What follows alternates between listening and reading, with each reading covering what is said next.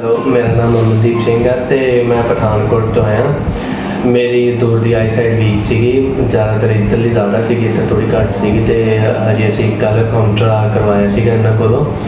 ਤੇ ਬਹੁਤ ਵਧੀਆ ਰਿਜ਼ਲਟ ਹੈ। ਰਾਤੀ ਥੋੜਾ ਬਲਰੀ ਸੀਗਾ, ਉਸ ਤੋਂ ਬਾਅਦ ਰੈਸਟ ਕੀਤੀ ਸੌਂ ਗਏ ਤੇ ਸਵੇਰੇ ਉੱਠ ਕੇ ਜਿਵੇਂ ਜਿਵੇਂ ਡ੍ਰੌਪਸ ਇਹਨਾਂ ਨੇ ਕਿਹਾ, ਹੁਣ ਆਵਰਬਾਦੀ ਘੰਟੇ ਬਾਅਦ ਪਾਉਂਦੇ ਰਹੋ ਜੀ ਆਪਣਾ। ਤੇ ਉਹਦੇ ਨਾਲ ਬਹੁਤ ਹੀ ਜ਼ਿਆਦਾ ਕਲੀਅਰ ਹੁੰਦੀ ਜਾ ਰਹੀ ਹੈ ਤੇ ਅੱਖਾਂ ਦੀ ਲਾਲੀ ਸੀਗੀ ਜਿਹੜੀ ਤੇਰੀ, ਉਹ ਵੀ ਠੀਕ ਹੁੰਦੀ ਜਾ ਰਹੀ ਹੈ।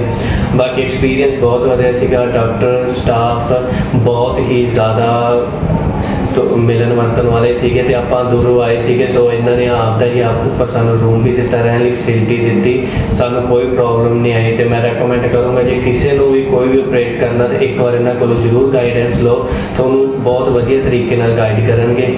Thank you